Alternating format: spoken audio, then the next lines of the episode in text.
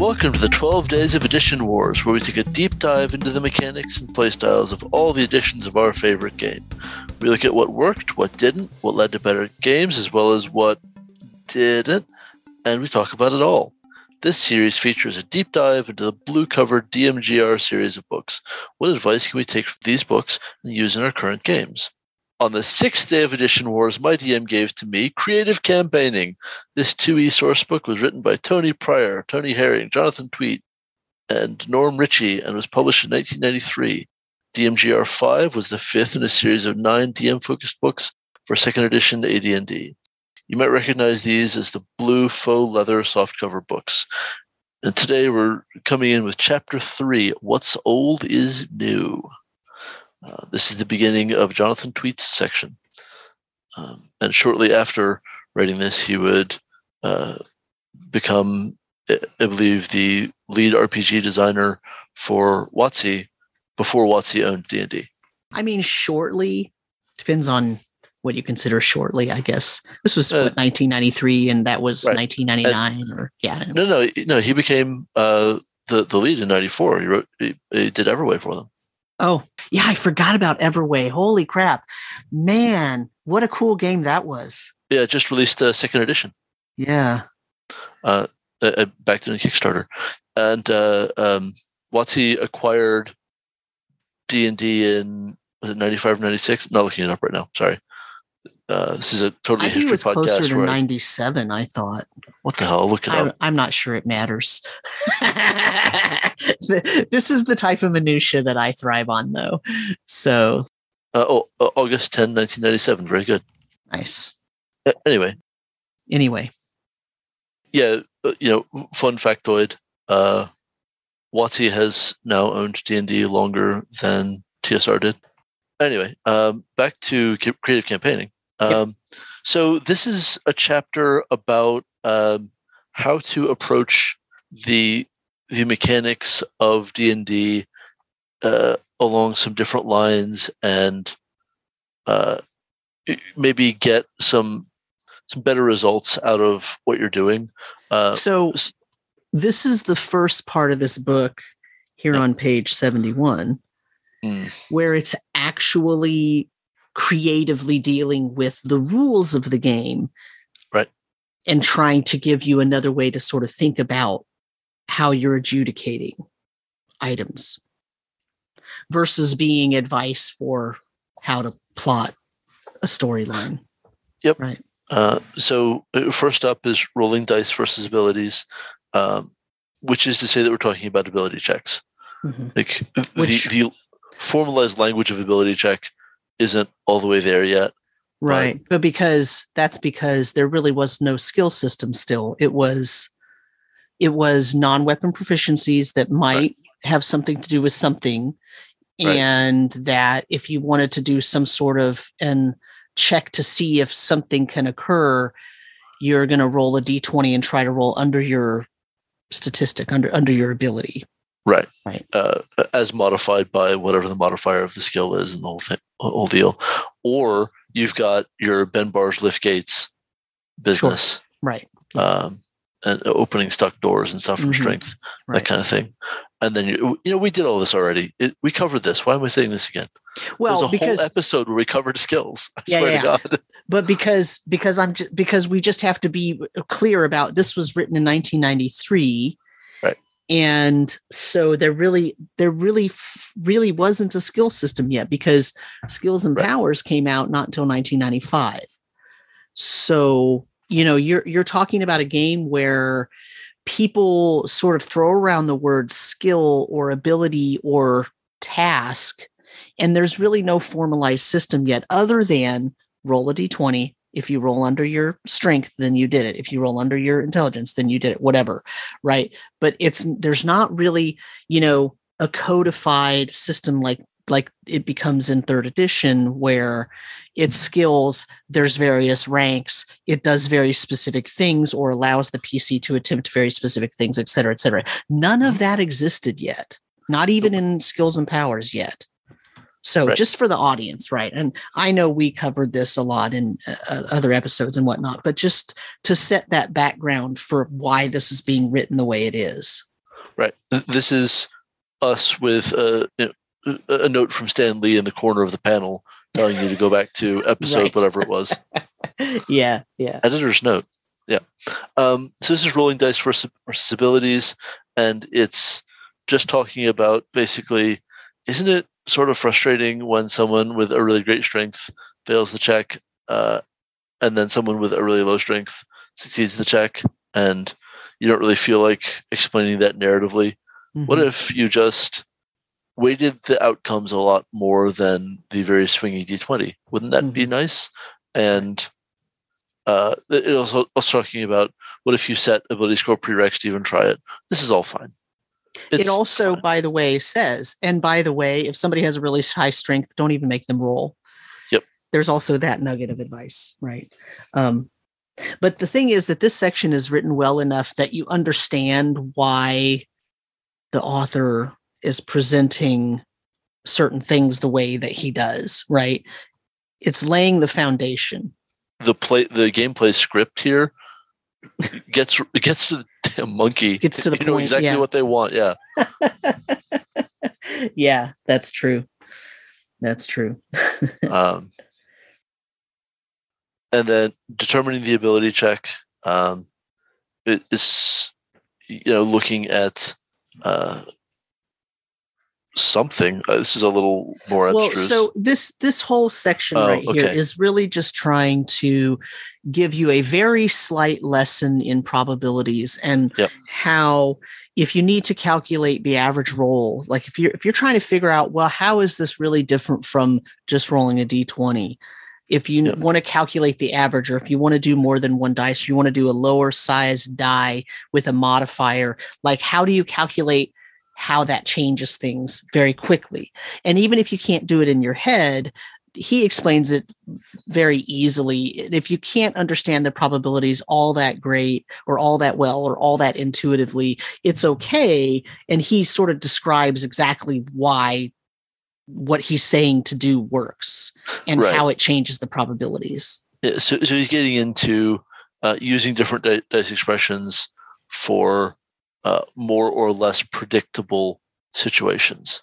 So strength and uh, constitution are fairly high predictability, uh, whereas with intelligence, really, really, really intelligent people in our experience just forget things or just mm-hmm can't come up with it right now or right. never learned it. Right. And so it's extremely low predictability, very large die size mm-hmm. because that's a lot of swinginess is what he's going for. And obviously this didn't you know, catch on, right? Right. Yeah. At least not for for yeah. this. Uh, and that a bunch of different dice expressions model does show up in other games from uh, this time and a little bit before, like Earthdawn springs to mind, mm-hmm. but they're not used to express predictability of task right, in this way. Right. That's not the goal. Um, so that's interesting. Yeah, I, I like the way that this section is laid out because it really does do a decent job of explaining why this would make a difference and how certain um, certain sets of dice and modifier different modifiers changes the probability so that you can make it make your game be more predictable such that a person with a higher strength is more likely to succeed at a strength based task than a person with a lower strength. And that's that's the easiest to explain because it's sort of the most traditional and obvious like you said. And when you get into intelligence and wisdom there's a little more unpredictability with the with what people are able to do with high scores in those two areas, but you can still sway it so that a person with a very low wisdom is less likely to succeed at that task, but they'll still have a chance. Yep. Then you know, and so it's it's different. I wish actually some of this had caught on, although I must say that you know the way that third edition went with uh, having a unified D20 system and everything's high roll needed mm-hmm. makes sense and it feels less difficult to understand in terms of probabilities and all that. Um, yep. But I do think that there is an elegance here with some of the uh, ways that he breaks down the differences in in in these dice expressions that is it makes me sad that it's lost a little bit right right well uh, uh, you know i what i see here makes me think a lot about games like cortex prime that mm-hmm. operate on dice pools and it really matters how likely a d4 is to roll a 1 in a right. lot of cortex prime games mm-hmm. that's uh, that that that's all part of what i see going on here which is not to say that in any sense like Cam was cribbing Jonathan here, but having right. an understanding of what dice probability means mm-hmm. is just useful all day long. So um, here's what's funny is you say that it this made me think distinctly and specifically about the first part of the first edition Dungeon Master's Guide. Oh yeah, for sure. Where Gygax tries to provide a graph and lay out some facts about probability and basically he's giving the reasoning why you roll 3d6 to get your your attributes uh, scores but this section sort of describes it in a in a more fluid way that makes the differences between the the, the different dice expressions more meaningful. Whereas i think uh, that's more of a writing style issue in part but and and also a goal issue right? The goal here in this section is hey here are some different ways you can conceive of trying to have somebody attempt a task and you can you can change how easy or difficult it is for them to attempt a task based on the sort of natural outcome of what you feel about an ability check being high or mm-hmm. low and I'm making the case for showing you why the probability works. Whereas with with the 1e DMG, it was here's what you do to roll those stats, and here's why I made it that way because this probability shows that. Moving on, right? Yep. Whereas this this the goal here is you know so the goal there was let me give you the rationale and now I'm moving on. Here the goal is let me give you several different ways you could do this and explain how they're all different but similar and why it might make a difference in your game. That's absolutely true. I, I think that's a very good point. Um, like there's so much to be said for yeah, actually every DM needs to at least have game design 101 under their belts. Yeah. And, and like this is a very 101 tabletop design conversation. That's fine and good. Right? Yeah. Um, yeah.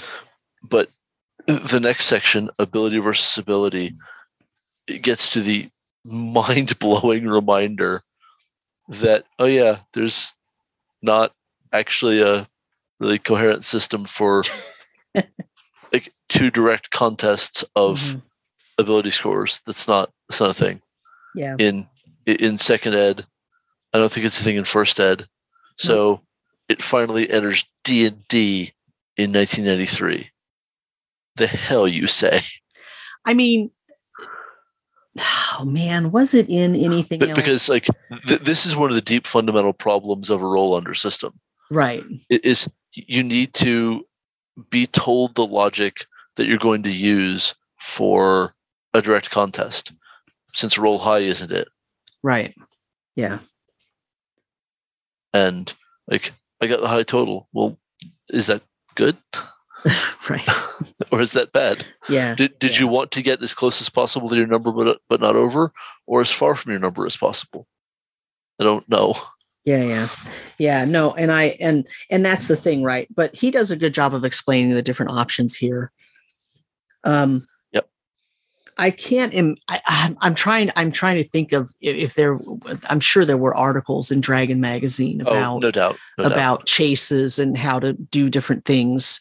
Um, so I can't imagine this is actually the very first time, you know, a direct competition with a chase as an example was was written. Um, but it's perhaps the most salient in the form of DM specific advice for how to adjudicate something like that and carry that over to other types of scenes in the game. Yeah. Um, but but I do like you know having rules at all for direct and indirect competition. Right. That's very cool. Yep. Um, and it kind of goes through the logic of it.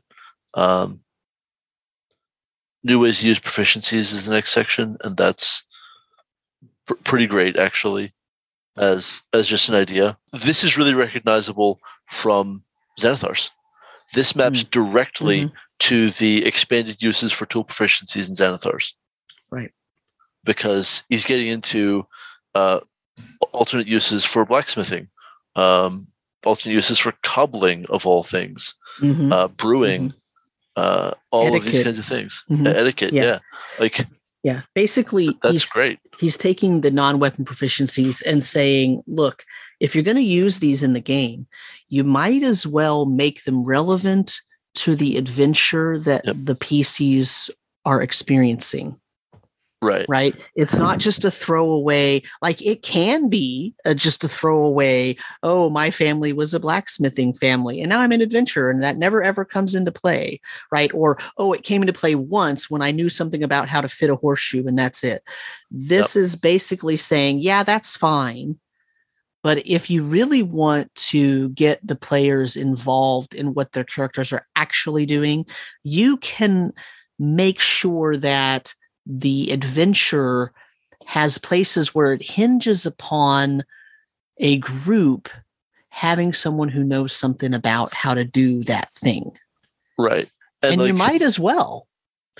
This definitely it still, I think, rhymes with Jonathan's work in Ars Magica, mm-hmm. right? Yeah. Uh, it's also deeply recognizable from, um, you know, the World of Darkness games, mm-hmm. which were very much more going to turn on a skill check, even you know first edition uh, Vampire, like right from the beginning. Your big table of skills with all the dots was going to be doing that kind of thing. Right. On the LARPing side, it also reminds me of this just legendary game running document that Trace O'Connor put together for uh, Wildlands South that that might have had a predecessor in Wildlands North. Don't quote me on that part, but um, it was just how to run a good module.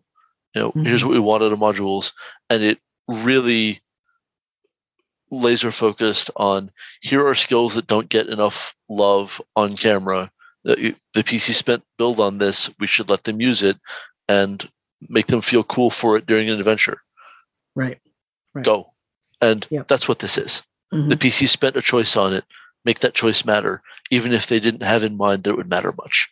Right. Like a, a choice that you you thought was a throwaway that is suddenly really cool. That's a that's a real great emotional hook into the game. Right. Yep. Like, oh, I can do that thing really well, mm-hmm. actually. Neat. yep. And then it, it actually gives like uh, two or three different um yeah, three there's three here. Uh different story hook plot adventure type little you know two or three paragraph yep. little uh, you know layouts that that say okay if you were to do this what would you do with these skills? Well if you have pcs that have animal training here's how you might make that count.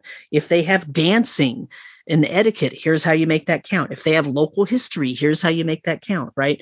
And that's valuable in the example format the same way that i was talking about uh, in, about the first half of the book in the last episode where I was talking about I appreciate when they do when they say to do something and then they give you an example of it. And that's exactly what they're doing here. And the examples are much more concise and and workable and usable than than what I was in the previous chapters because he's trying to make a point. And his point is you only have to write one sentence about this skill to make it count in the adventure and then just have that down in your notes and it'll work for you. Yep. It's um, not it's not a ton of work in other words it's a tiny bit of work on the front end. Here it is. It's two paragraphs or one sentence for each different non-weapon proficiency that your players may have. Boom there you go. You've got it. Well, you're done.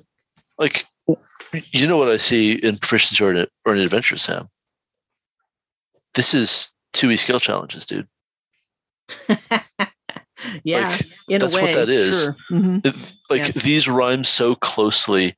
Like every one of these, you could just pitch as another um, structure of skill challenge in 4e, and no one would blink. It is it, it is utterly seamless, other than just like it doesn't have a success failure uh, tracker, right?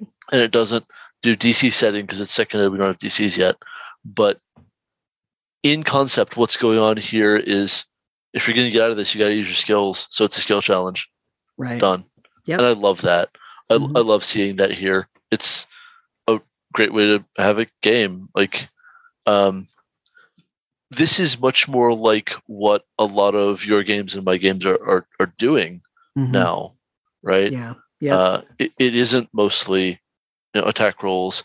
It's a lot of investigation checks. It's a lot of like uh, just embracing the, the moment of tension of every skill check. And like I've read Strixhaven and I've read uh, Wild Beyond the Witchlight. They run a lot like this too.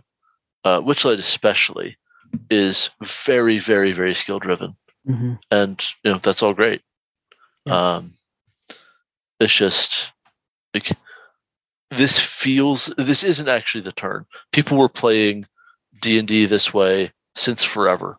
Um, a- As Tracy pointed out last night, um, while we were recording our first look on Strixhaven, people played like whatever you think is new since forever. They just weren't the ones writing the books. Right. And Yeah. Mhm. she was pointing that that out because she'd played a, like, school of magic um, one shot or brief campaign in 40 Mhm. right Yep. it, it worked great it had, had a rollicking good time Right. well like it's always that kind of um, re-unearthing a cool idea someone had 20 years Mhm. ago 30 years ago 40 years ago um, but maybe this time with a bit more purpose-built mechanics uh, you know expanding what d&d can comfortably do right. um, but like, this is this is all great um, just really nice stuff um, and then i mean this chapter this chapter keeps, keeps getting better Mhm. because new ways to use old monsters Right. is uh, like the specific use cases aren't revolutionary but it is going to become the beating heart of 4e encounter design Mhm. of like you are going to have creatures of different types. They might be uh, the same creature but different stat blocks within the entry you know two different null stat blocks for two different combat roles.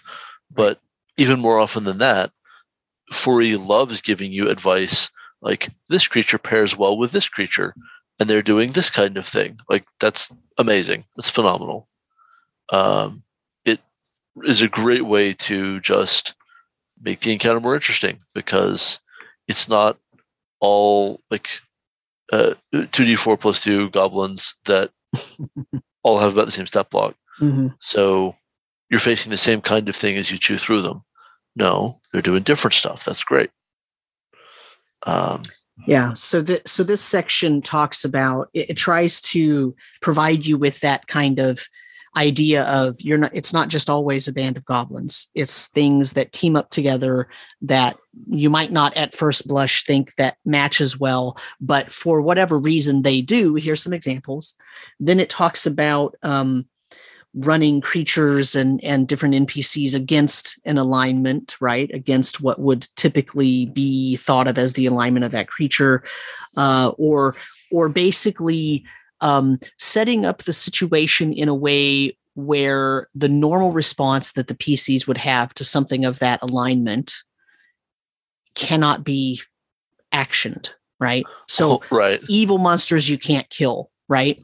Uh, normally you would just slaughter that orc band that's coming in, but now there's a situation where there's a diff- there's a reason why you cannot kill them, or in this Yep. case, it's bugbear. I think examples.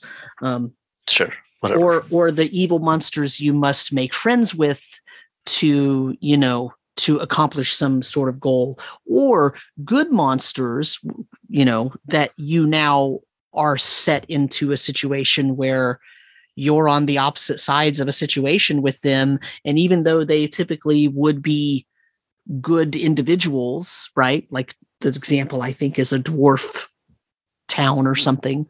Sure. and you have to go through there through that area and they have become because of circumstances quite xenophobic and will attack anyone who's not a dwarf on sight.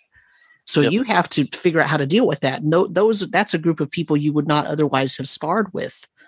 Um, things like that and and it sort of ends with this you know here's this moral dilemma kind of issue here.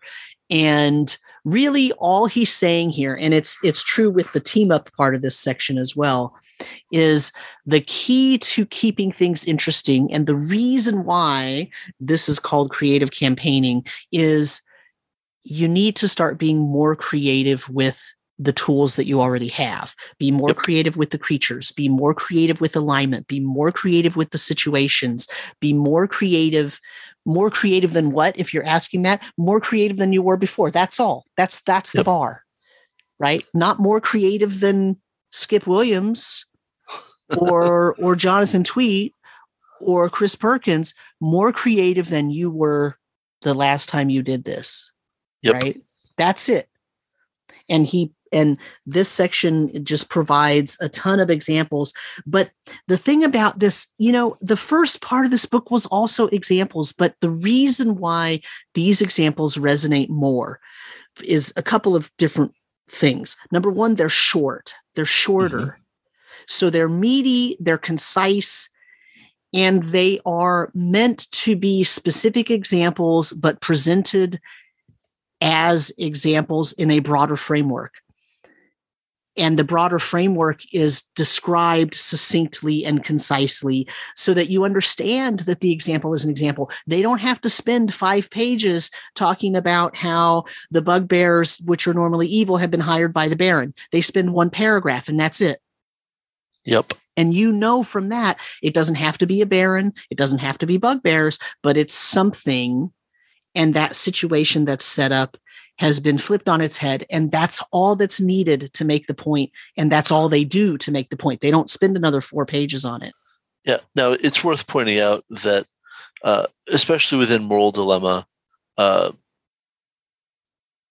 i think the last you know uh, closing in on 30 years has yeah. pushed this so far right. that it has become very uh, okay. No, stop moral dilemmas. Like because he gets to well, what about when you get to the uh, orc non-combatants? Do you right. slaughter them? Yeah.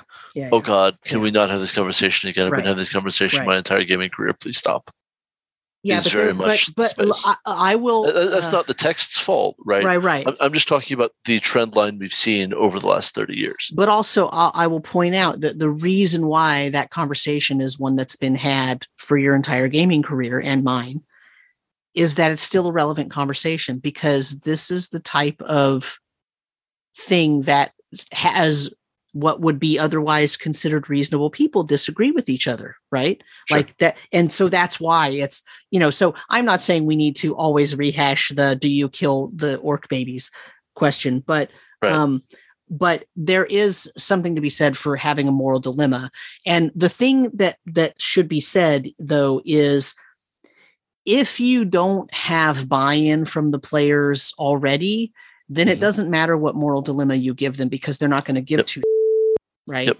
Like that's that's the thing, and he kind of says that and kind of not.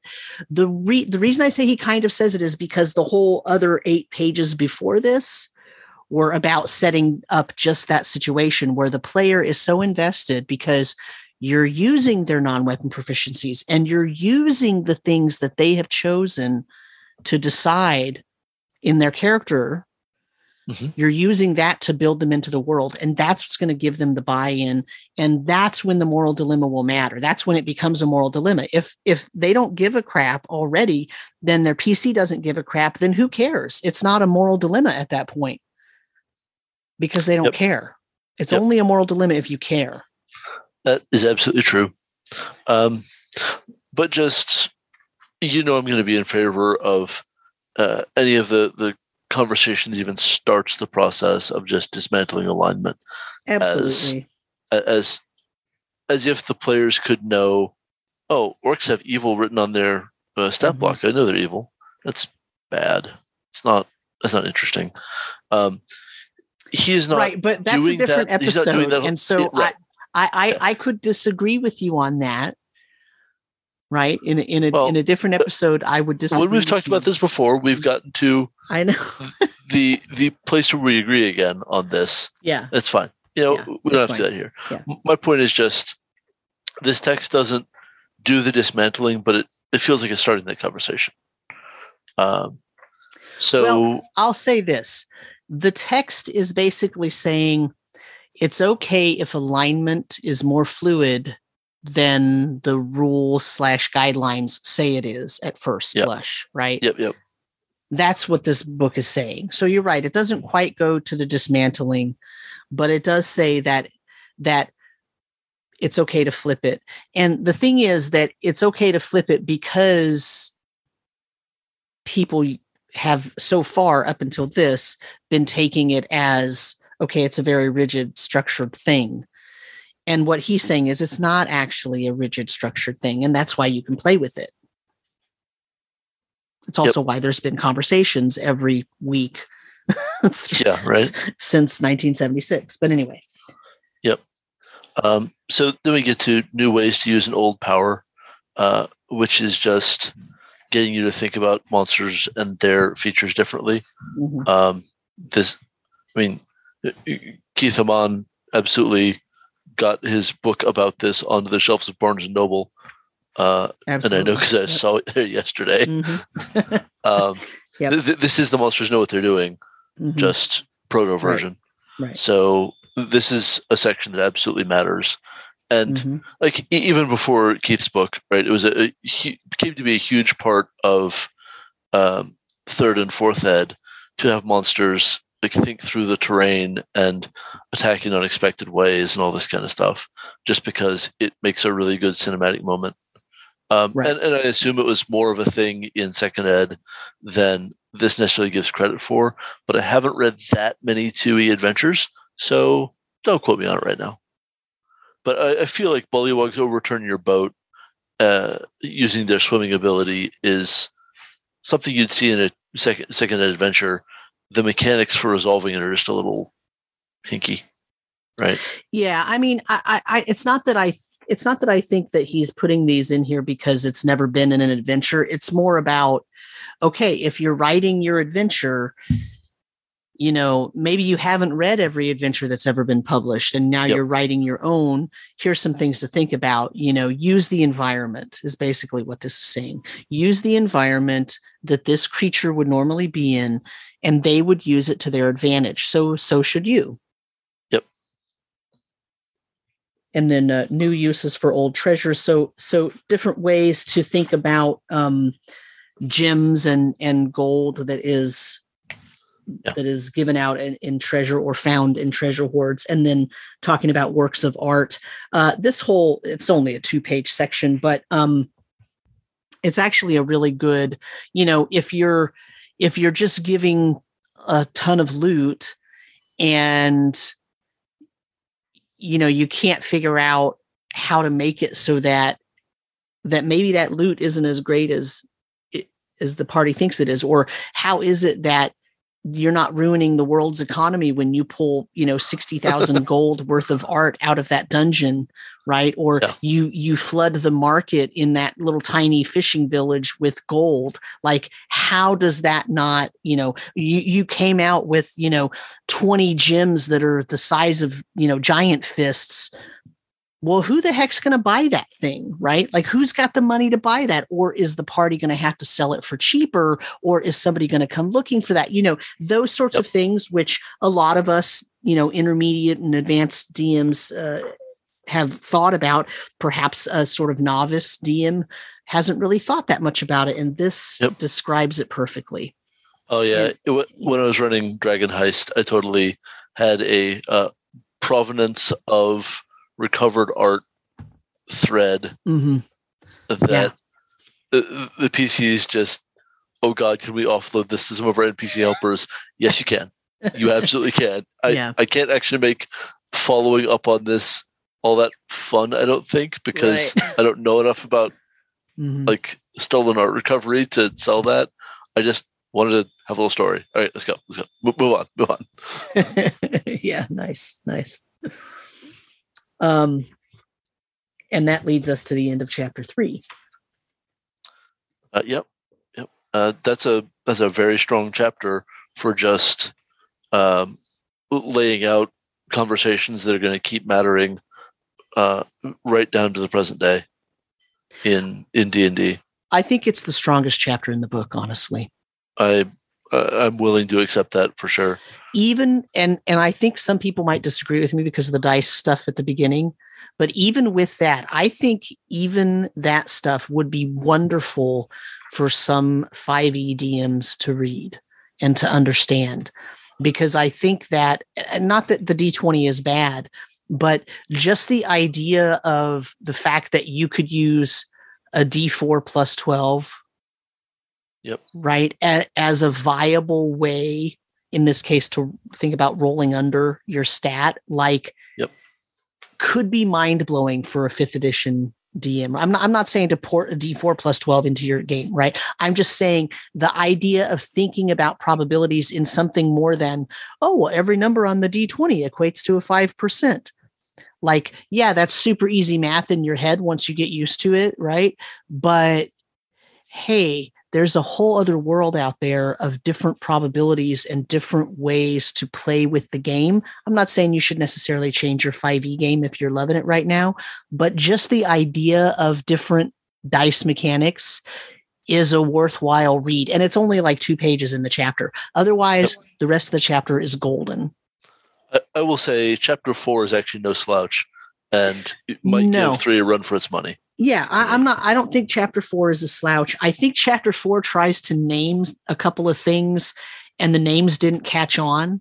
That's super fair. So, um, well, some of them are practices that yeah. are not, are still not in common use. Right. Uh, there, there were three exploring. I feel, but mm-hmm. they're not in common mm-hmm. use. Yeah. Um, so, just real quick before we get into that, the art on the facing page of chapter four is actually the cover of uh, the Wee Folk basic D and D. Uh, nice person gazetteer about uh, the halflings because those are some halflings uh, writing some kind of I don't know what those and, are. And folks, this is why art directors buy all the rights to that piece forever. That's right.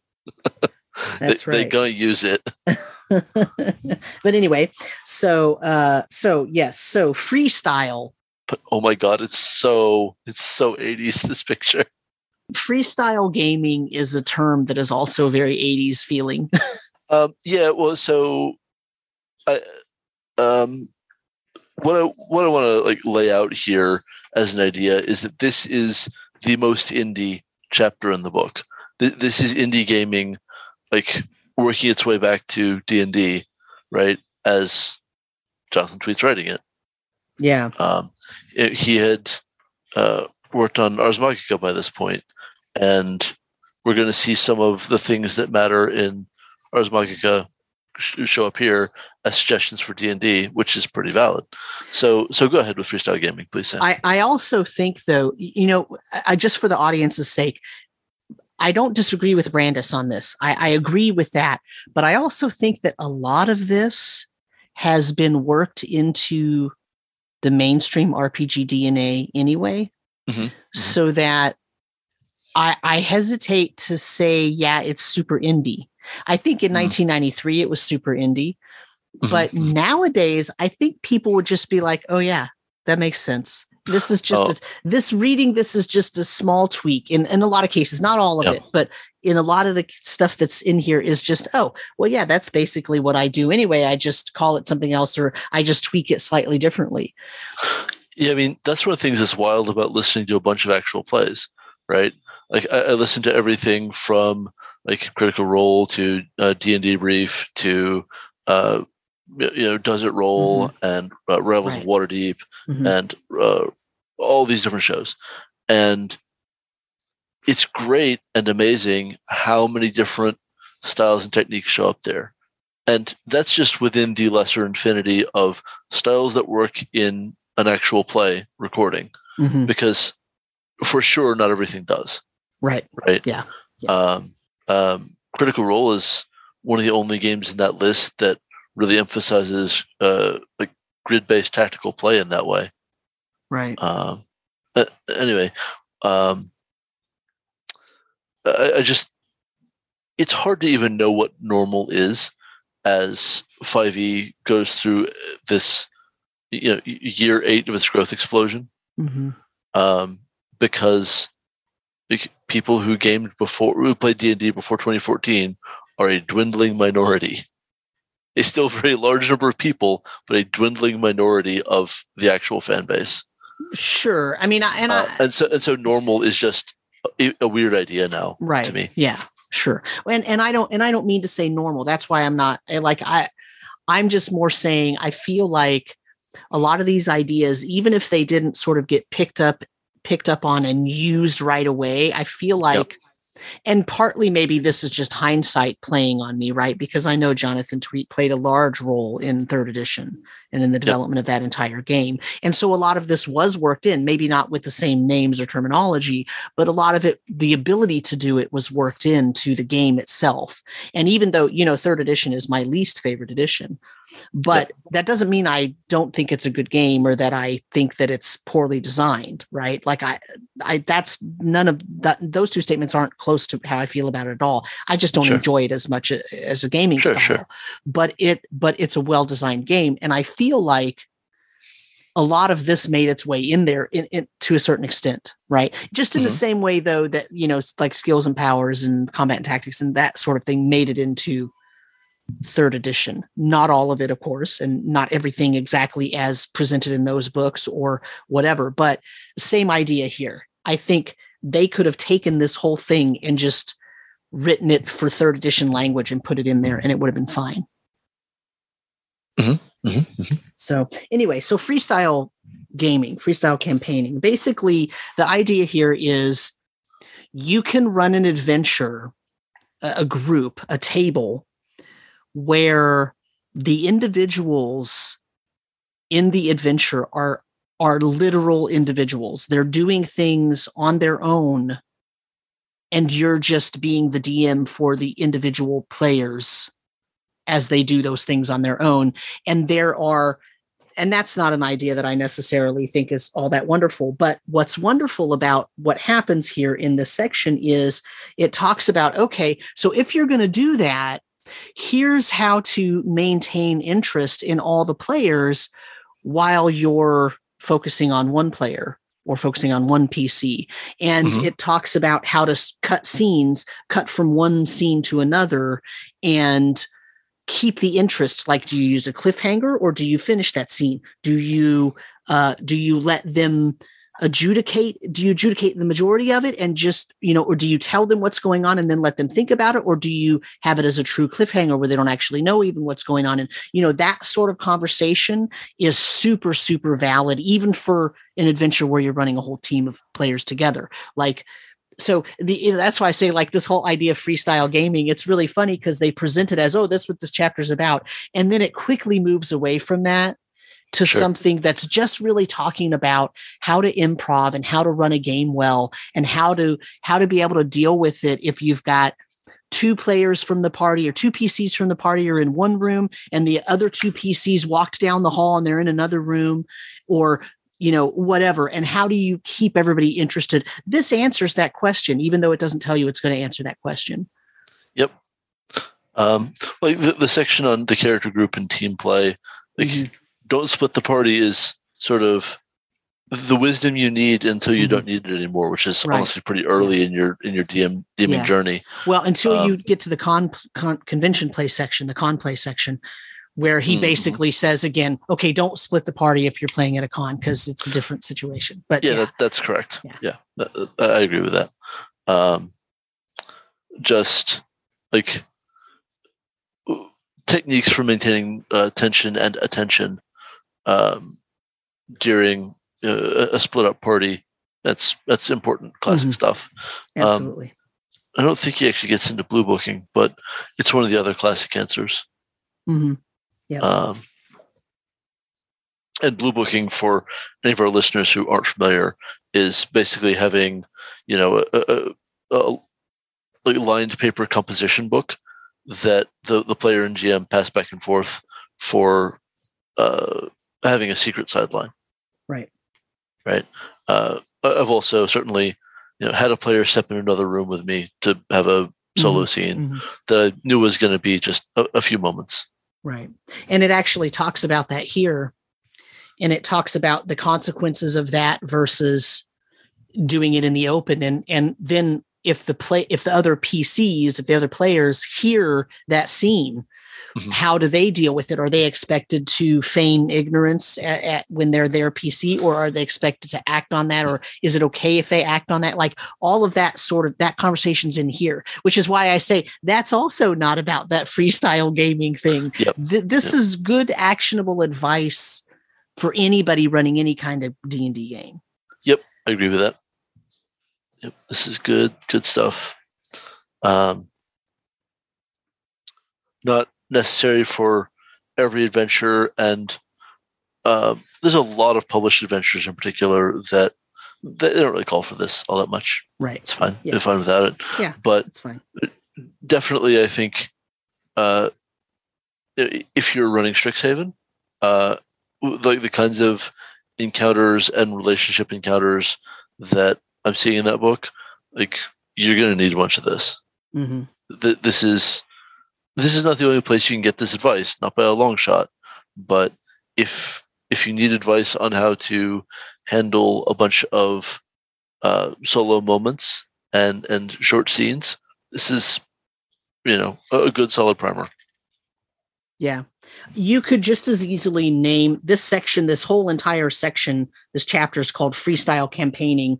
You could name it, you know, solo playing in a team or solo solo gaming with a team or mm. something like that and it would be just as good of a mm. description. And it would it would encompass i think more. They they're trying to almost coin a term here that that doesn't doesn't really matter right? Yeah. it, but it's so non-descriptive for what's right? Like i get where they're yeah. going but you know the same yeah. thing with the word jamming. They're talking about calling so jamming is is you know uh, if you let the if you're focusing on one particular PC and you have the other players play some NPCs in that in that scene, that's jamming. Yep. I've never called it that. Right. I don't know where that term comes from. Um, I'm not. I'm not sure if it ha- what it's. I mean, I'm not. I'm not saying that facetiously, as if well, obviously it's not a valid term. I'm just saying I don't know where it comes from, and I've never used right. it. Yeah, I'm not familiar with that term for it. Yeah. but I, folks, I come from a LARPing background. This is how we work. Right. And, and, you know, as you had mentioned earlier, like this is something that I was doing even before this was in this book, right? Yeah. Like yep. I've done this because it's super fun to have players get to play some NPCs.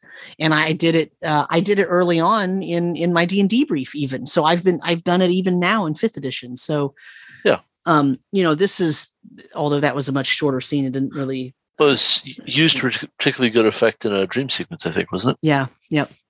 Yep, yeah. Exactly. It was uh, Imran's dream uh, of of going into the library.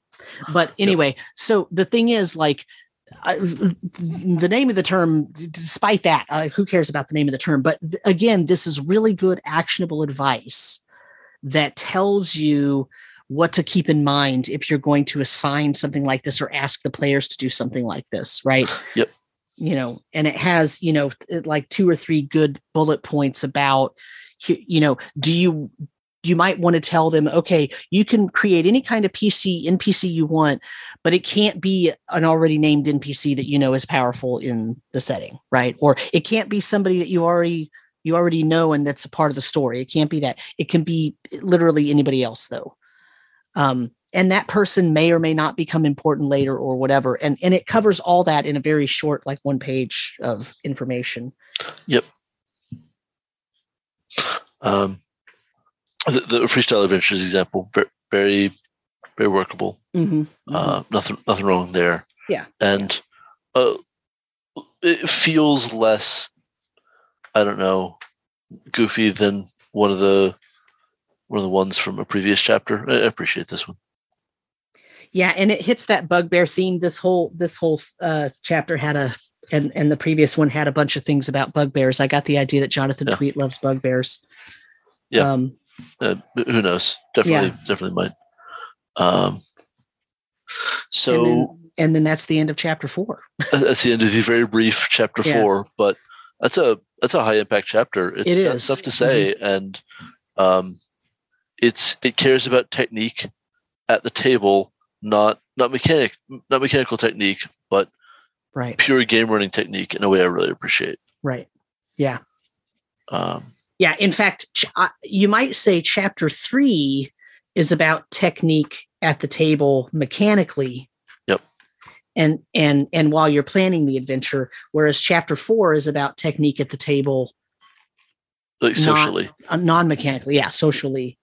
Yeah, because there's some narrative technique also going into chapter three when you get to the alignment mm-hmm. stuff. Right. That that's more narrative yeah, technique. Yeah. Yeah. This is the. I mean, that's well, honestly, if they just sold that, sold those two chapters as a pamphlet, worthwhile buy. Yeah. Yeah. Yeah. Yep. Yep. Um, and then we get to chapter five. Yep. Which is handling players. Only with consent. and it talks about age you know what happens if you have younger players and older players playing together. What happens if the dm is younger than the older players? What happens if the players are all young and the dm is very old and experienced? What happens if there's any kind of lopsidedness at all? Um, then there's a section on gender about yep. how hey gee willikers there's some women that play this game y'all. Oh my god. Yeah so yeah. the the like right out the gate like the, the first sentence is just false. I'm sorry. It, it's it's just dead wrong. Yeah. A few years ago, this would not even need to be addressed in a book of this type. I defy you to go tell Margaret Weis that. Yeah, but the thing is, like, the fact that he even wrote that sentence in here yeah. shows that it still needed to be. yeah, it's still a long way to, to go. Yeah, still a long well, way to go. Well, right, and like today, uh, we're recording this, sorry, on uh, 8th December. Um, today, because of the garbage with new TSR um, suing WotC mm-hmm. for some stupid reason, uh, someone was reposting the um, uh, you know, some some old forum posts by Gygax, Gary Gygax, mm-hmm. and just, oof, boy, the retrograde is strong in that one. Yeah. Whoa. It is bad. Don't like it. Yeah, Samuel, there's, I don't like it. There, there, there is a, a long strain of misogynistic, uh, very um, patriarchy, well, patronizing. I mean, he, he is in these words specifically loud and proud about being a biological determinist. Yes, I, and and I know the quote you're talking about, and I and I yeah. won't dignify yeah. it by reading it's it for the just, audience. Oh, so bad. Go to Dragonsfoot and ask about it, and everybody will point you to it. It's fine. Yeah, right. Uh, but it's man, our language is foul tonight. It's I'm great. telling you, yeah. Well, you bring this up, you know, like I mean, uh, I, no, it's you know, it's legit.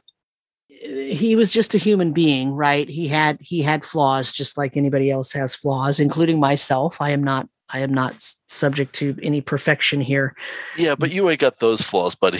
well, the thing is, like, I feel like, you know, there is a big strain of that that has been running through the gaming community for a very long time and is still oh, active. For sure. It's still oh, yeah. active. I mean, look at the gamer gators. Okay. Oh, for sure. Um, and so I, I don't I don't want to necessarily derail this this episode all the way, but just the fact that this got a half a page about hey gee willikers there's women that play the game.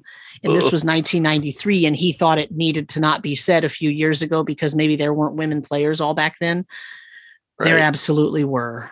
Yeah. There and, were. and like he did literally know that that, that mm-hmm. i don't know. I, I don't know. Um yeah. just he'd already been around the industry enough to know that for sure that's fine. We can move on. Just I'm, I'm thinking about you know all of our women friends on Twitter who've had to deal with just people being. Yeah, yeah, it's not fun. So moving on to experience, right? It's you know experienced gamers versus newbies, yep. not versus. Yeah. Working constructively alongside is what right. he's trying to get to. Yeah, yeah. Right. Yep. Um, and, and especially if if you're a novice at the whole game, mm-hmm. but running the game, and some of your players are not novices. They are, right. you know, uh, yeah. geezers like uh, mm. Sam and me here, uh, then like what are you what are you trying you to say, Brandis? Well, I'm saying I'm 40 and uh, I'm the spring chicken of this podcast. I'm saying I have gaming groups where they're like, oh, 40, you callow youth. uh, anyway. so the thing the thing I like about this section actually is that he gives you the drawback of having a very young DM or player, but then he gives you the benefit of it. And then yep. he gives you the drawback of having older players, but with, I, I mean, with a lot of, I'm, I'm talking about experience wise, right? Yeah, yeah. Players who've been playing for a long time. And then he gives you the benefit of, right? So he actually gives both sides of the argument and then ends with really just have fun at your game and make sure that everybody knows the limits, right? That yep. you can't just tell a new player what to do and how to play their character. You can't just assume they're stupid idiots and don't know anything. Also, sometimes having an older player is a drawback because they just think, oh, well, we don't do that in this game. When, hey, you know what? Maybe you could. Yep. So that's and that's what it comes down to, and it's a it's a well written section. Right, and, and I've you know, spent my time being kind of the uh, one of the young Turks of a gaming community, right? Mm-hmm. Who's you know upsetting apple carts galore and looking for ways to reclaim discarded ideas by hooking it up to more different ideas yeah. that weren't used previously. Yeah, that's yep. definitely been mm-hmm. a thing. Um, so so gaming styles. Um, I mean, this is um, just talking about some players are going to care about your lore, some are not. Mm-hmm. Be ready for both right. and try to entertain them both. Yep. Like yep. Uh, the the the the, uh, the um the traditional answer to having a problem player at the table, you may just need to go talk to them separately. Yep. Not a big deal. Please use your words like adults. Right. And yep. if someone has a problem with you, please listen like an adult. Is mm-hmm. the the thing that maybe could stand to get appended just a little more often. Yeah it's it's meant, but sometimes people forget to say it. Mm-hmm.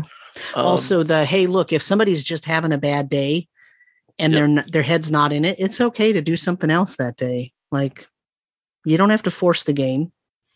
Yep. Sometimes everyone has a bad day. They come yep. to a session in a lousy mood. I mean, it's not wrong. Nope. Um, I mean, especially right now, I'm gaming with some friends who are really consistently just redlined on stress. Yeah. And they're, they're still coming to games and we're still playing. And all I can do is hope that I'm giving them a little break, but I'm trying to remember to hear everything kindly and, um, you know, be as supportive as I can while also running the game for them to maybe give them a little break of thinking about something other than their stress. Yep. Right. Yep. Because um, that's kind of friend I want to be. Yep. Um, but this is, this all good functional stuff. Uh, the thing about uh, we already starts with a truly shy gamer, while a rarity, is something that must be dealt with on occasion. That's yeah. That, that's interesting because I find that um, there's there's a lot of drive to protect shy players uh, in conversations around gaming. Uh, very possibly more than their kind of demographic presence would require. It's hard to really know because some people will self identify as I'm shy enough to need a bunch of extra help, and maybe there are more folks who don't, but I don't know. Yeah. Um, like, I think the uh, word shy gets uh, transposed into a description when sometimes it's just uh, not actually shyness, but something else. Sure. Right. Social sure. anxiety. Uh, the, social anxiety. Some dis- displeasure, at, displ- displeasure right. at being embarrassed. Yep. Uh, feeling silly makes them feel ashamed because of whatever personal situation yep. they have. Those things aren't actually necessarily shyness Right. It just manifests itself in a way that makes them seem withdrawn. And shy is the easiest way to describe that. Yeah, it's it's a, a fairly reasonable blanket term. Sure. Um, so, but anyway, um, yeah, I, I don't disagree with you. I think that maybe it's uh, it's given a little bit. Uh, you know, Well- it's it's fair. He, he says, you know, a lot of people who are shy uh, or self conscious, they take up role playing or theater, for example, as an outlet, and so even if you have to bring them out of their shell, they're doing it because they want to in most cases.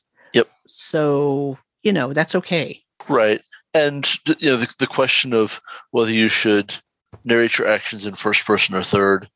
This text, you know, is biased toward first, but Yeah, it kind of makes an assumption. It kind of makes an assumption that Yeah. everybody is too. Like- and that if if you're if you're not, then you're not actually role playing. That they, it's Yeah. not called real role playing. And this is, this is pretty unfair to me because I'll honestly just bounce back and forth between uh, Mhm. first and third without thinking about what I'm doing um, in the course of a game from a player. yeah. Well, you know, it says there. This is the quote. It says there are also those gamers who refuse to role play. These are the people Right. who treat their like treat their PC. It's there's a typo. Treat their PC like a playing piece instead of a personality. Yep. They habitually state their character actions in the third person. This can undercut the suspension of disbelief for the other players and detract from their. So, you know, I, I feel like this is that's why I say it, it makes the assumption that first person is the way to go, and that's the assumed right way.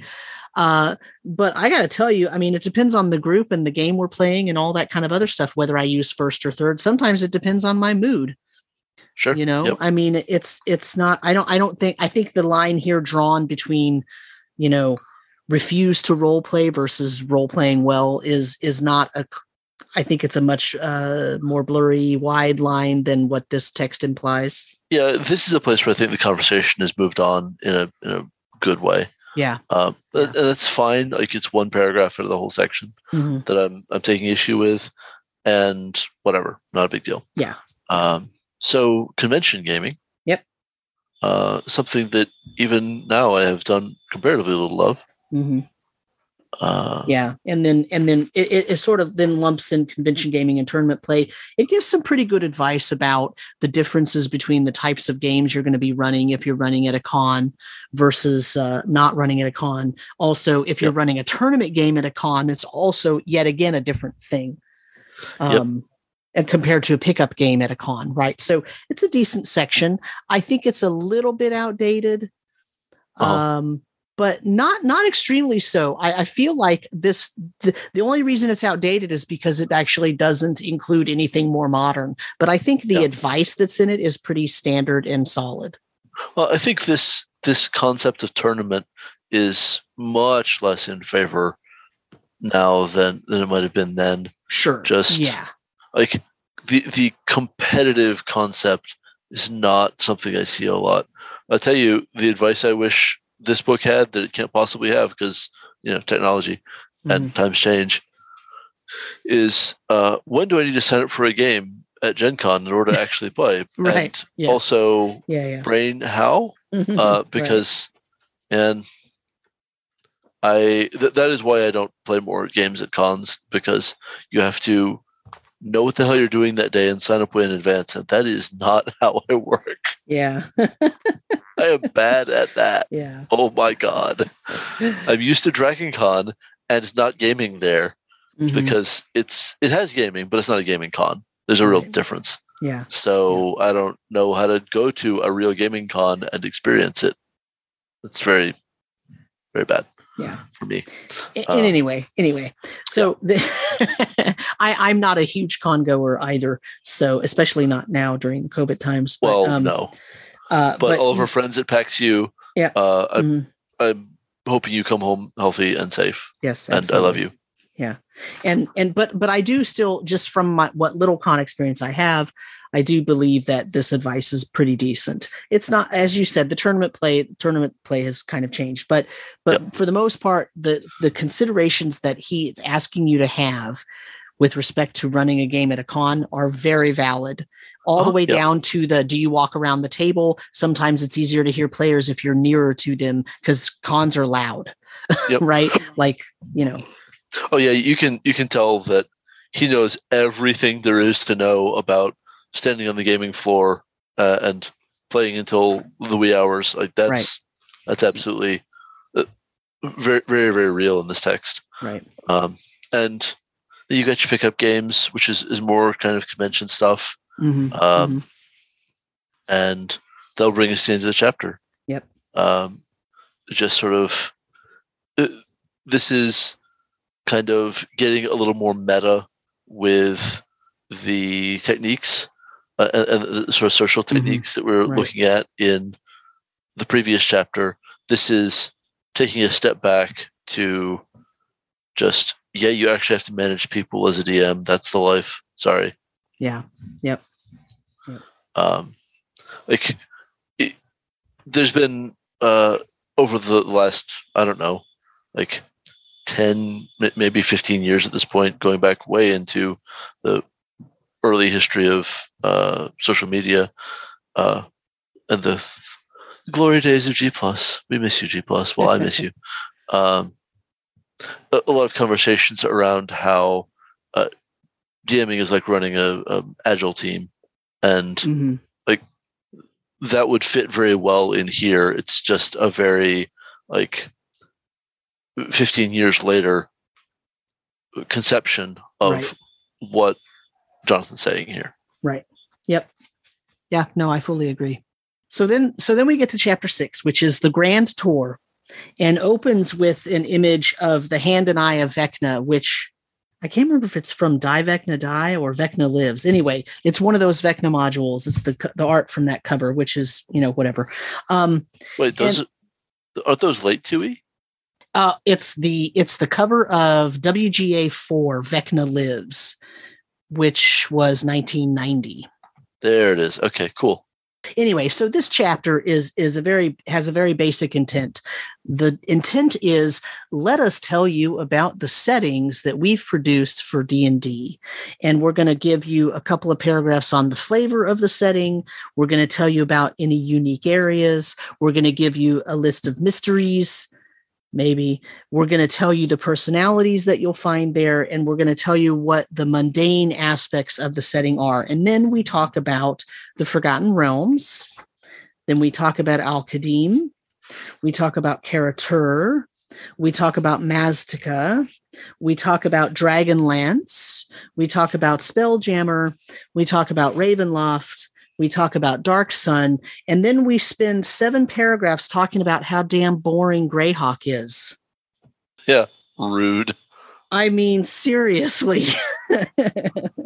it is so that is it's like oh it's like let's talk about all these other settings and talk about how great they are and yeah. uh, except like, like norm ritchie had an agenda you know what i'm saying yeah except Kara-Tur, which we're going to just use the word oriental all the time and spelljammer oh, yeah. where we're just going to talk about how it would be boring to just use a spelljammer setting to move from planet to planet and then we get to greyhawk and talk about how boring just well, literally, and, it's been around forever, so it has everything in it, and that spells boring. And, and uh, is going to say uh, you should stay away from running standard characters on the side of the conquerors. This makes the campaign a standard exploration of the jungle. Some new monsters deal with. Um, also, if the settler, settler colonialism is a a mess, yeah, maybe yes. you want to just dial mm-hmm. that right back. Yeah, cool. yeah. Um, but so, but right, this chapter yeah. is a marketing pitch. Oh, totally. That just doesn't like Greyhawk very much. Um, so let me uh, and and you know this was written right at the uh, you know yeah. So let me just say that it is let's see t- t- eleven pages that I just wish they would have given to Jonathan Tweet and let him write yes, some more. Accurate.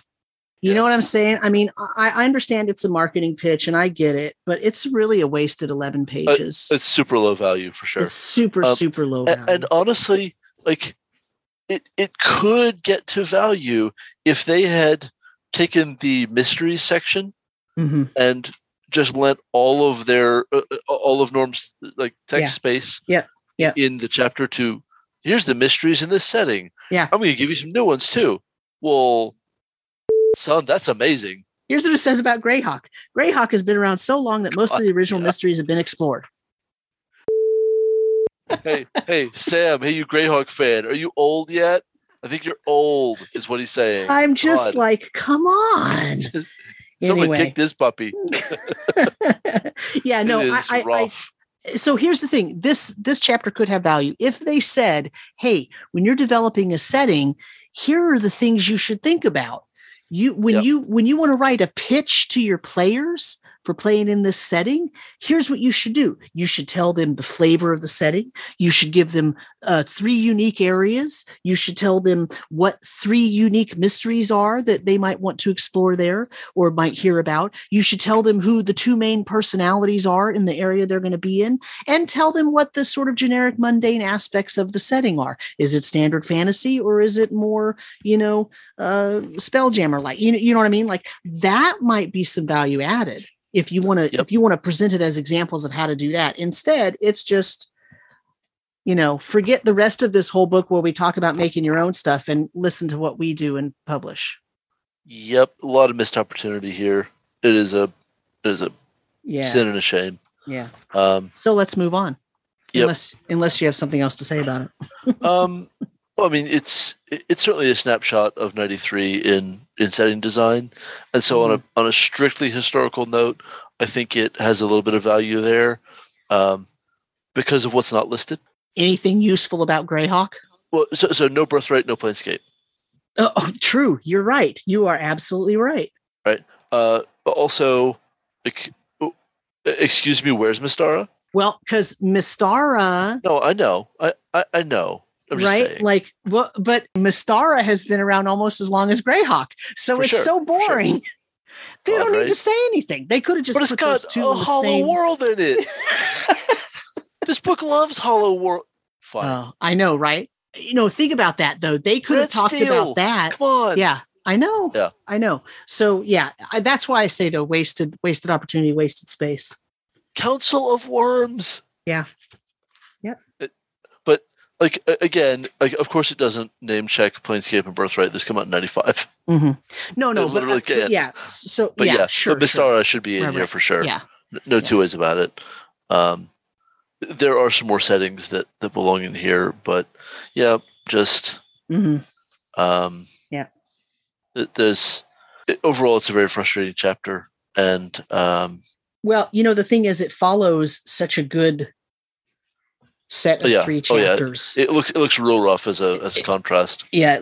Um, so finally, we get to chapter seven, the medieval mindset, and I I have a new hobby, Sam. Would you like to know my new hobby? Sure. It is blasting out tweets taken from this chapter online to get dunked on by medievalists uh, on Twitter. That is my new hobby. Did you um, do that? Oh no, but I'm totally oh, gonna. Okay, yeah.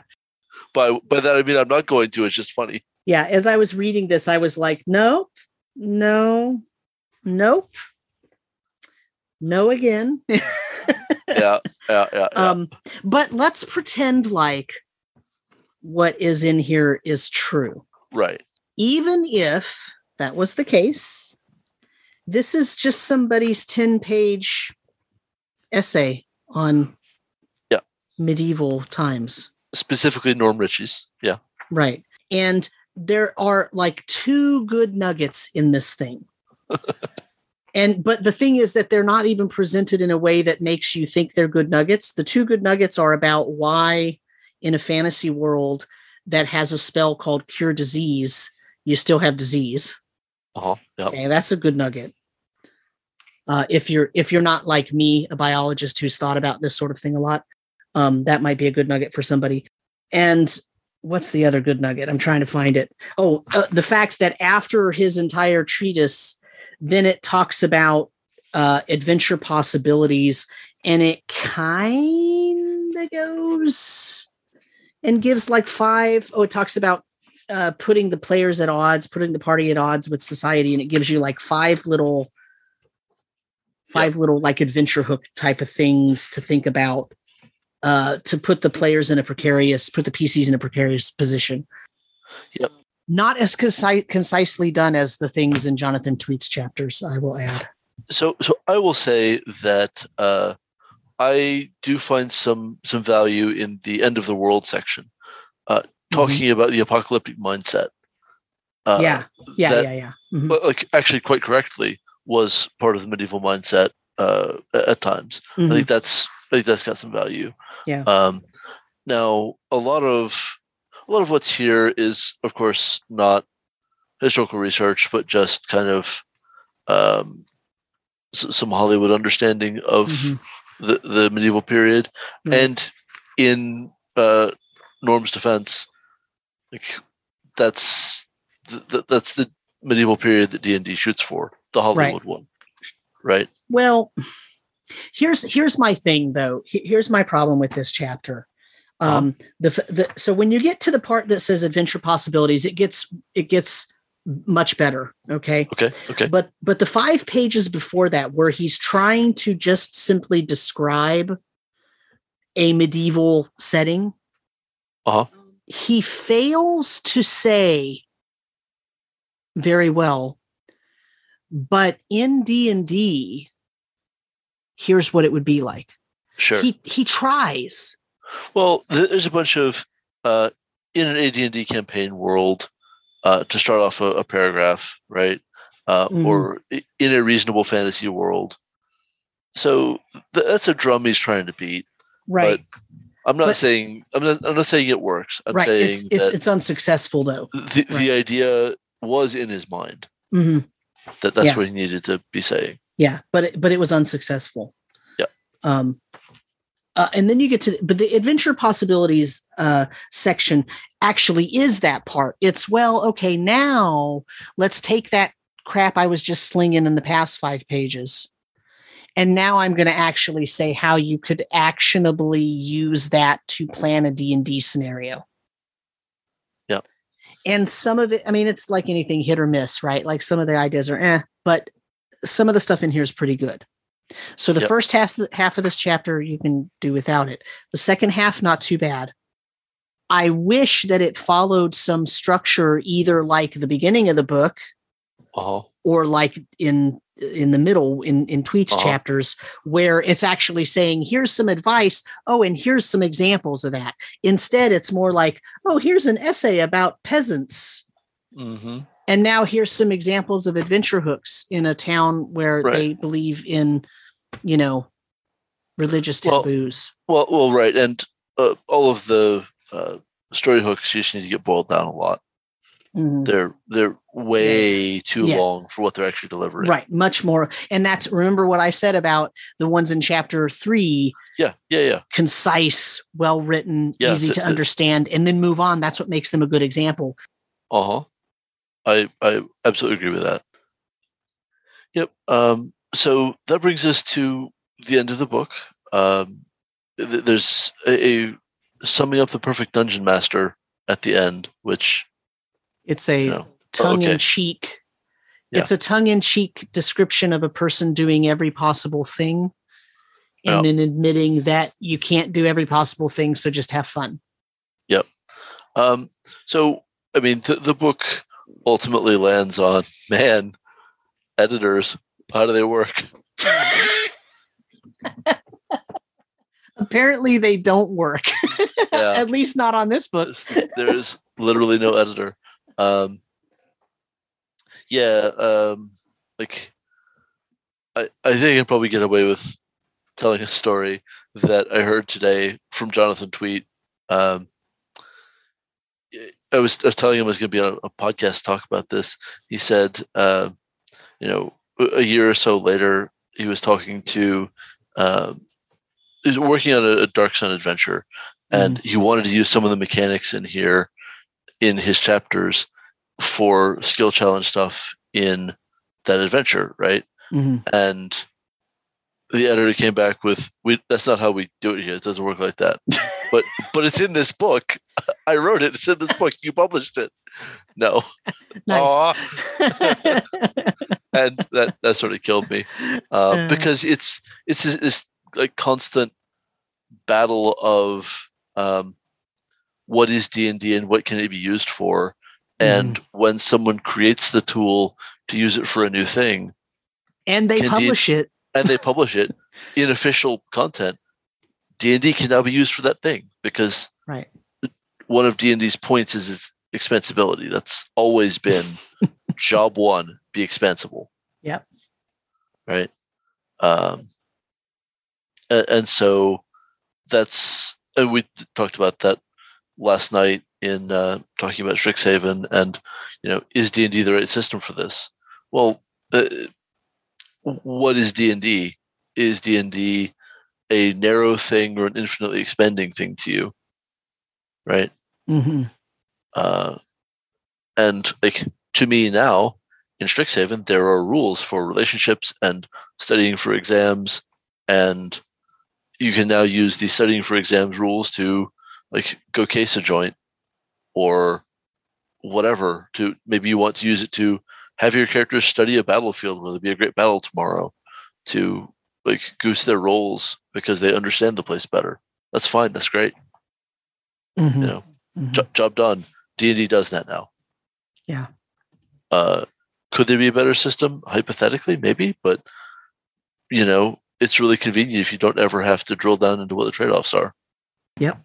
Yep. Uh, like that, that's a i'm just saying that's a rhetorical cheat and i hate it. Mm-hmm.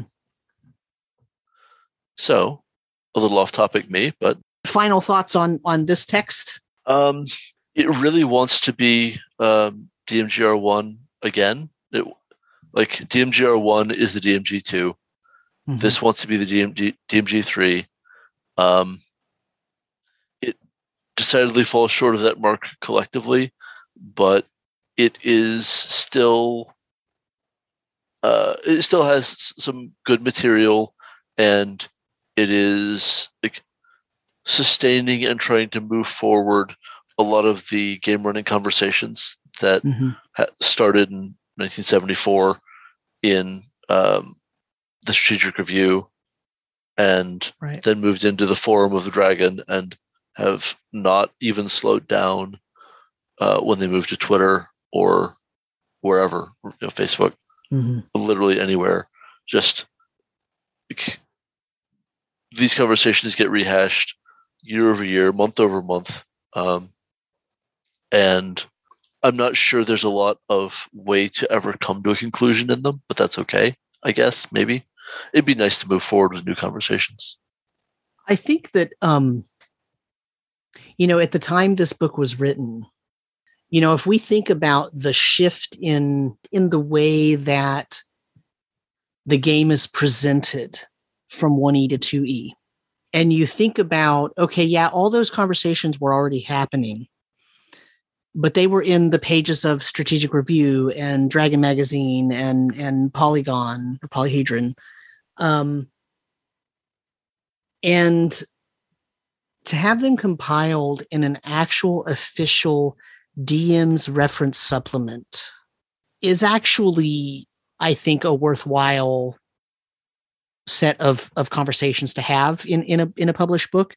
You know, it's not in a giant DMG style, you know, 300 page hardback, right?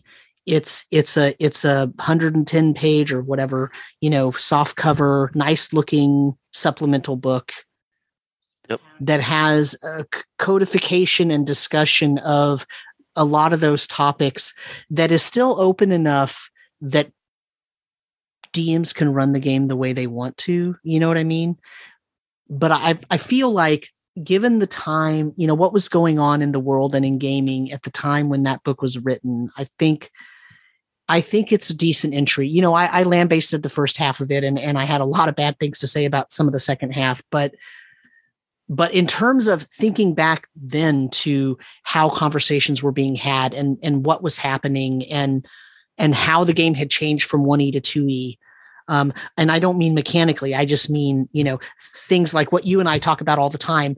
THAC0, what what's great about THAC0? What's great about THAC0 is it put the knowledge into the player's hands about what they needed to roll to hit, which was not the case in first edition. So the way that the game was evolving into a game that was that was op- more open with information, I think in that in that respect, from that perspective, from that background, having these conversations in a book like this that was relatively affordable relatively nice looking, still a DM's reference, still could be used as and considered real rules text. I think it's worthwhile. Yeah. Um, I think that I think it was definitely important in 1993, where I think much as you're saying, like the only other place for these conversations to even happen was the pages of Dragon magazine, because most people didn't, you know, go on the internet in 1993. That wasn't an mm-hmm. option, mm-hmm. and where it was even right. an option, the communities to discuss this stuff hadn't formed yet, right? Um, mm-hmm. And so, like, yeah, a, a, book that contains the conversations and tries to like formulate a, a valuable answer for them is mm-hmm. a, a very real proposition then, and a non-zero one now, just much reduced to me. Yeah, yeah. I, I think the conversations are much more accessible now, just because Oh, the yeah. conversations are being had on Discord channels and on Twitter and on Facebook and uh, and other social media sites where it's an immediate real time conversation or at least a relatively quick conversation. Um, and not a write a letter and see when you get your magazine next month if it got published. Uh, right. right. And in 2009, 2010, like it was all exploding in blogs. Right. right? It's when I got my start in blogging. Mm-hmm. Right. So that I think winds us up then for this for this particular uh, for this particular book. So we're gonna we're gonna tackle DMGR six next time, and DMGR six is the Book of Villains, right? Yes, it is. Book of Villains. Yes, it is. I need to find that bad boy on my shelf.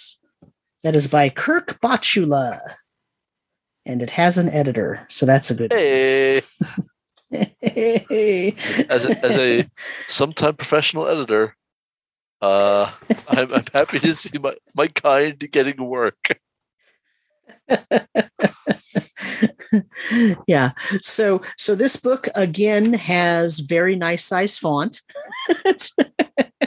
I I always call that out because I feel like there are some books that are so good, but their font is so tiny I can't read some them. books in the DMGR so, series, Samuel. Yes, I know. Necromancers, we're coming for you with fire. Uh, so join us tomorrow when we do the DMGR 6 part one. Um, and otherwise, you know, Omicron is no joke. Wear your mask.